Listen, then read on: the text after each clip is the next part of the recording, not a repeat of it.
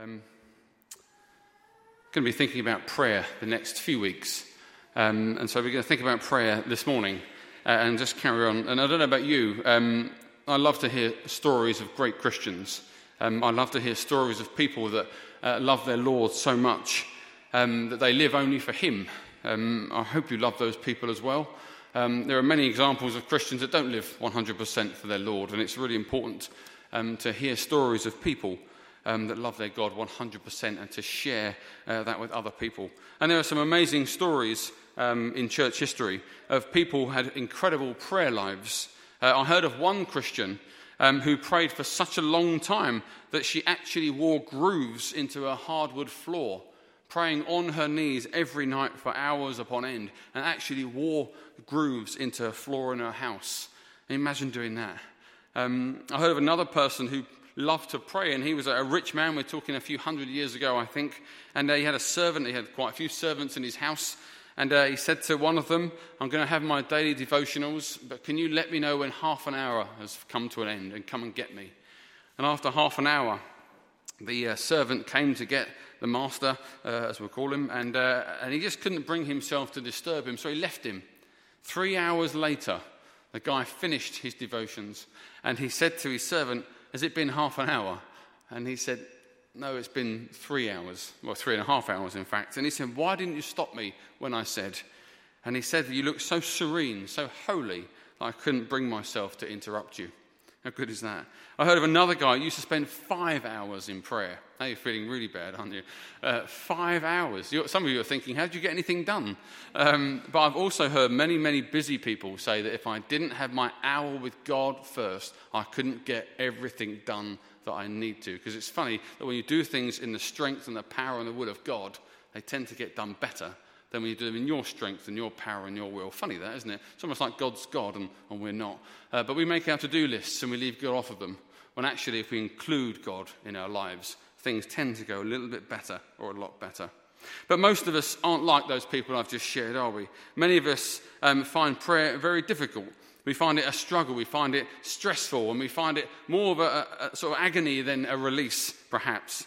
And maybe today you find praying for five minutes difficult enough, let alone five hours. Um, often we feel guilty as well when it comes to prayer. We think, I haven't prayed enough. I don't pray enough. I'm not like, there's no grooves in my floor. Um, there's no, I don't get up at half past three and pray for three hours. And when I do get up early, I fall asleep, um, which is a terrible thing. When I was first a Christian, I used to do my sort of quiet time before I went to bed. And I discovered that I could pray for all night. I could pray all night long prayers. You don't realize it, but I used to lay there and I'd say, Lord, bless so and so and stuff. And then I'd wake up in the morning, and, and as if I could convince God, I'd say, Amen. Years I thought I was convincing God that I'd prayed all night long. Um, I'm sure He realized what I was actually doing, falling asleep. So I pray in the morning now uh, when I wake up, and I start my day like that. But we tend, when we feel guilty about prayer, we tend to give up. We tend to stop praying, and we tend to say things like, I can't pray. I find it too hard. It's too much of a struggle. And so we stop. We just give up praying. Or we do the arrow prayer. That's almost an excuse, isn't it? The arrow prayer philosophy. I just do a, oh Lord, bless that person. That's not really prayer. That's prayer if you've got seriously no time, but we should make time for God. Well, let me give you some encouragement this morning as we think about prayer. Jesus' disciples, who we know had some amazing times of prayer, miracles, rooms that shook. Uh, they experienced God moving, the Holy Spirit falling. They pray, prayed in the face of death. They prayed for people that were killing them, for their persecutors. They had amazing times of prayer as the years went on, but they weren't always good prayers. Here's an encouragement. They felt so inadequate at some point that they said to Jesus, Teach us how to pray. And uh, there should be a little red picture coming up. Um, and it, I read this this morning. It said Jesus' disciples never asked him to teach them to preach, prophesy, or heal. They asked him to teach them to pray. They did talk about some of those things, actually. But making the point that the most direct question was, how do we pray? Because they understood that prayer mattered actually in its first instance more than anything else. And so we're going to be looking at prayer the next three weeks, and we're going to be thinking and going through the whys and the hows of prayer, and hopefully it will help. And this morning we're going to be looking at just two verses um, from Luke chapter 11, verses 1 and 2, and that's the Lord's Prayer, but we'll kind of go through all of it over the next three weeks. And let me read to you just our first two verses. It says, One day Jesus was praying in a certain place. When he finished, one of his disciples said to him, Lord, teach us to pray, just as John taught his disciples. He said to them, When you pray, say, Father, hallowed be your name, your kingdom come. What a great answer. Uh, we're going to be thinking about that. Um, but, sorry. yeah, sorry. I looked down at my sheet, thought I was somewhere else, and I was in fact in the same place. That's okay. Um, but so they ask. So I reckon great prayer actually begins with asking a very humble question of our God How can I do this better? I know so many Christians that struggle to read the Bible, struggle to have any meaningful intimacy with God, and they try everything they possibly can. But actually, the best thing to do is just say, Lord, how can I do this better? How can I be more in your presence? Teach me to know you in a way that I don't at the moment. Uh, there was a small town in America, and, uh, and there was a bar in a local town, very near a local church. And this local bar decided that they would have an extra larger bar built on the side of their existing one so they could have more business and more customers. The local church took exception to this, and they began a campaign to block the opening of this brand new larger bar in their town. And they used petitions and lots and lots of prayer. Well, nothing seemed to happen for a while, right up until the week before this new building was going to be opening and their fears were going to be realized when something amazing occurred.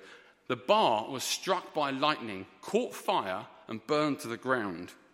Well, the bar owner was rightly quite upset, and he decided he would sue the church on grounds that they were ultimately responsible for the demise of his building, either directly or indirectly through their prayers.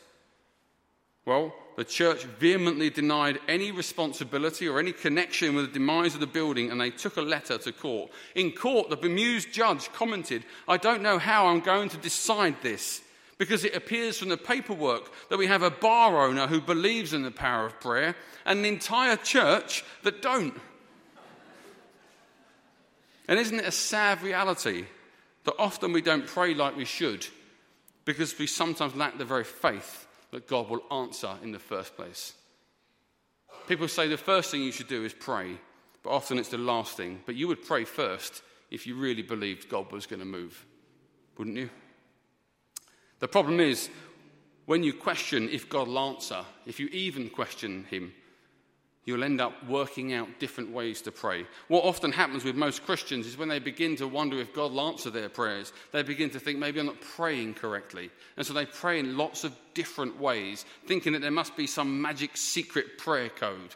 If I pray standing up, God will listen. Laying down, that, will certainly get God to hear and answer. I've got a very short video. It's very tongue in cheek, and it is American, but that's okay. I like Americans. Um, it's just a couple of minutes long, and it's just about the ways people pray. And you may identify with some of these ways people pray.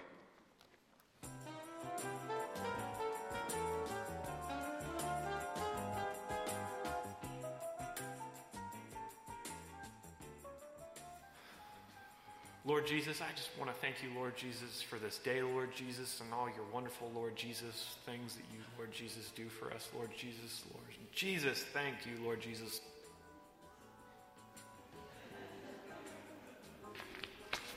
Okay, uh, I just want to thank you for Annie and Sarah and Molly.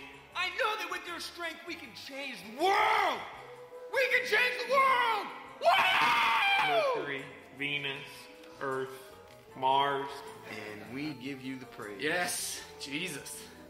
We cannot wait to see what you're going to Yes. do today. And we are excited. Oh! Aunt Margaret's really nasty hangnail. And I worship you forever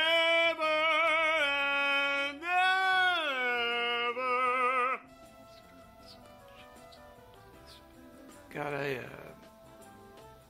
I just, uh,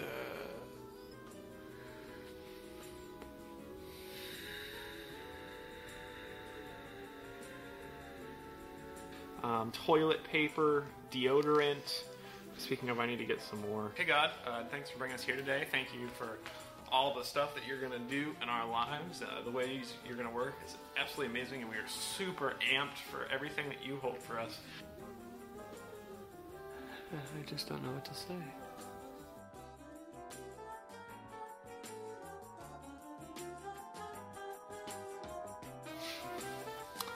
Hey, God, man, you're great.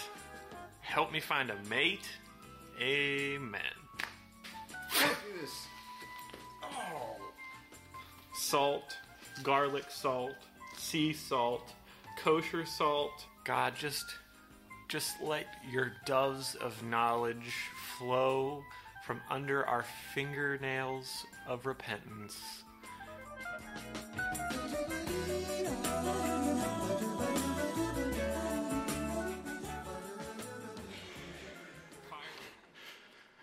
You might identify with some of those. I don't think we've got any sneezers in this church, which is a relief. Um, but we think, don't we, that if I just changed my method, that will somehow bring me more success. And I've got books that I get given from time to time where people tell me that if I pray in a certain way, or stand in a certain way, or get up at a certain time, then that will suddenly unlock the treasures of heaven. But it's not how it works. The type of prayer that God responds to is genuine, faith filled prayer from a person seeking his will and his holiness in, his li- in their lives. Prayer is powerful not because of the way we do it or who we are. Prayer is powerful because of who God is, because God is powerful. Because, and, and Jesus' answer to his disciples' question teaches us how to pray. His four word answer was, Our Father in heaven. This is how you should pray, Our Father in heaven. What a great reply. Not standing on one leg in the middle of the afternoon. No, Our Father in heaven. Because great prayers are not ones that use long religious words or poetry. And so often, when you become a Christian or you rediscover your faith and you enter church life, you're so put off so quickly, aren't you? Because there are people that pray beautifully, and they are beautiful prayers. But God is no more impressed with long, poetic, theologically sounding wording prayers than He is with someone that can just say, Lord, help. God looks at the heart, not our language.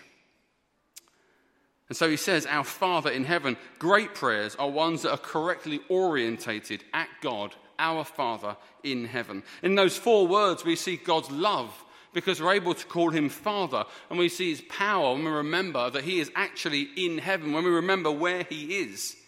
And that word Father um, in the Bible is often written in Aramaic and it comes, it's translated as the word Abba. And in Romans it says Abba, Father. And that word Abba, Father, that word, that phrase, Father, is a very intimate word.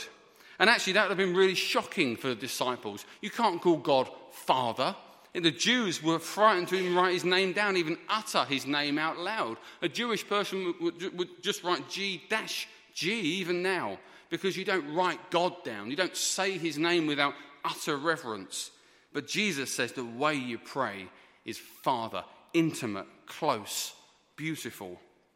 And unless we understand the truth that God loves us and likes us, we will always end up avoiding Him in the place of prayer. Because if you think God doesn't love you or like you, you will think wrongly that you have to spend time convincing Him to answer you. I'm a father of two, as you all know, and uh, my children I love and I like them. Um, those two things don't always go together if you're a parent. That's, but we won't get into that now. We haven't got time. Um, sometimes you love them and you're not sure if you like them. But you, I love them and I like them. And when they come to me for help, they don't have to convince me to help them. They don't have to come and say, Dad, you're an amazing guy. You're a great dad. Thank you for everything you've done all these years. They just say, help. And no matter how much they've wound me up all afternoon, um, I help them because I love them and I like them. And unless you get that in your head when you pray, that God loves you and likes you, you're going to spend all your time having to convince Him to do those things. I remember being, um, oh, this is something I've had to get my head around and, and, and, believe over the course of my Christian life. I remember being a, a tr- not a troubled 13 year old, uh, a confused 13 year old, like every 13 year old, frankly. Um, I remember being at a youth group. I've been a Christian about two years, and I remember spending all of my time whenever I prayed, it would always be, Lord, forgive me, forgive me, Lord, forgive me, please forgive me, Lord. Because I was convinced that God didn't really like me. I was convinced that every time I sinned, that was it. I was out of his good books, if you pardon the expression, and that God didn't like me and he'd stop loving me and blessing me. And I remember being at this youth group and we were having a time of prayer and worship. And one guy came up to me, a guy called Nick, Nick and Val. Some of you may know him, may them know them even. And he came up to me and uh, I thought he was about 102 at the time, but he was probably only about 45. Um, bless him. Lovely couple. And he came up to me and said, I just feel God wants me to tell you that He loves you. And I can't tell you how that was a burden lifted off my shoulders. Because so often you convince yourself God doesn't like you. And so when you pray, you pray as if God's not with you. But the Bible says God is with us, He is for us, not against us. He loves us.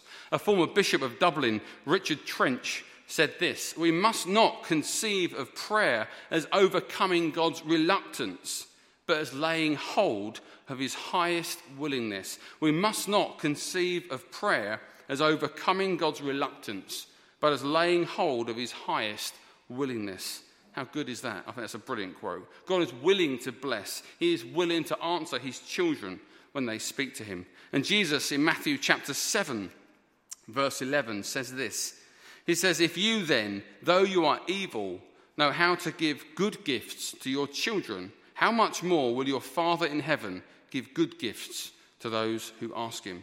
God is kind and He is forgiving, He is not absent and cruel. And we must know that as we pray. So he says, Pray, our Father who is in heaven. And some of us here find it really hard to grasp that closeness of God, and we conclude, therefore, that God is far away, that God is a long way from us, and therefore isn't involved, doesn't really care what's going on. And the truth is, God is a long way from us. God is unbelievably far from us. He is beyond our understanding, beyond our imagination. You can't comprehend God. And in fact, if anyone ever says to you, I can comprehend God, they're either liar or deluded because you can't comprehend the incomprehensible. You can't understand the one who is eternal and amazing, who created everything. And whilst he is beyond our understanding, the glorious truth in Christ alone is that that God has drawn close to us, closer almost than a brother. And that should enhance our prayer life. There's an old Hebrew saying that says, God isn't a kindly old uncle, he is an earthquake. He's not a kindly old uncle, he is an earthquake. Because when we face problems, what does a kindly old uncle do? Just look at you and give you a reassuring smile. But an earthquake is able to shift the very ground of which we rest our lives upon. God is not just a gentle uncle in the distance, smiling reassuringly. He is an earthquake. Ephesians chapter 4, uh, chapter 3, verse 20 to 21 says this. It says, Now to him who is able to do immeasurably more than all we ask or imagine, according to his power that is at work in us, to him be glory in the church and in Christ Jesus throughout all generations, forever and ever. Amen. And then in John chapter 14, there we are, John chapter 14, verses 12 to 14, Jesus utters these amazing words I tell you the truth. Anyone who has faith in me will be able to do what I have been doing. He will do even greater things than these, because I am going to the Father, and I will do whatever you ask in my name, so that you, uh, so that you, so that the Son may bring glory to the Father. You may ask me for anything in my name, and I will do it. What an amazing quote. We don't take that half as serious as we could, that verse and that promise of Jesus. Ask for anything in my name. He's not talking about Tottenham winning at the weekend or you having a brand new car. I'm afraid to tell you that's not how it works. We're talking about things in line with the glory and the will of God. When we ask for God to move mightily, prayer is our weapon and our tool. John chapter, uh, Acts chapter 4, verse 31, we read this word, this verse.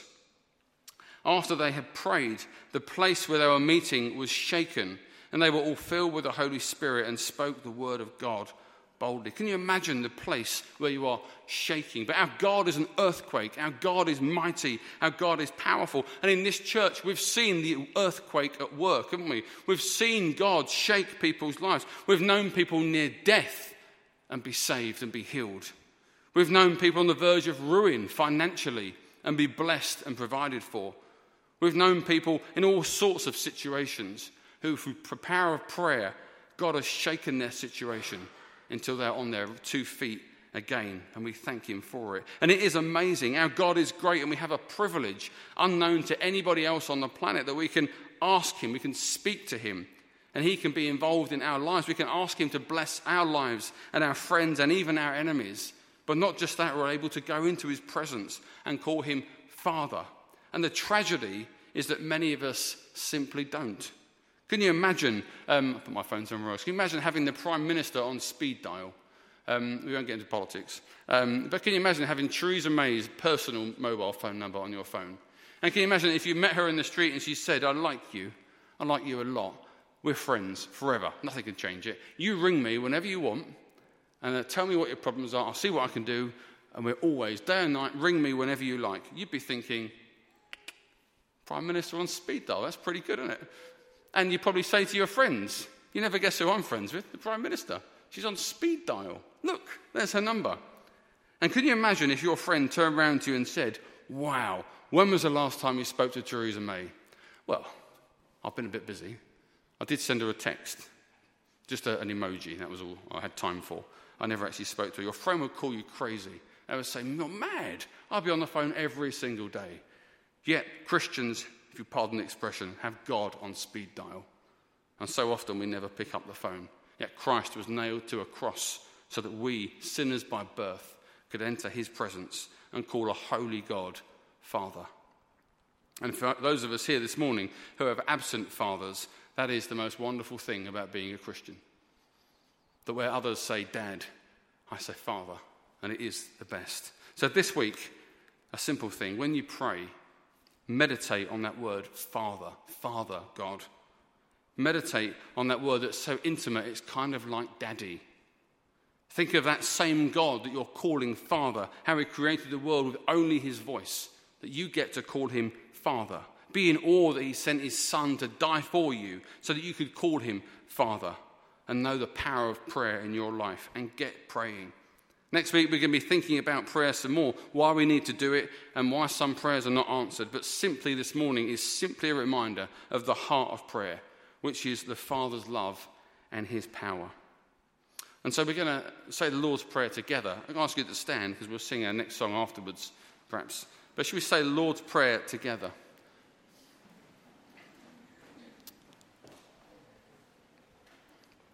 And so let's pray. Our Father in heaven, hallowed be your name. Your kingdom come, your will be done, on earth as it is in heaven. Give us this day our daily bread. Forgive us our sins, as we forgive those who sin against us. And lead us not into temptation, but deliver us from evil. For the kingdom and the power and the glory are yours, now and forever. Amen. Stay standing. We're going to take communion together in a moment, but we're going to sing um, one song first. So, should we just remain standing?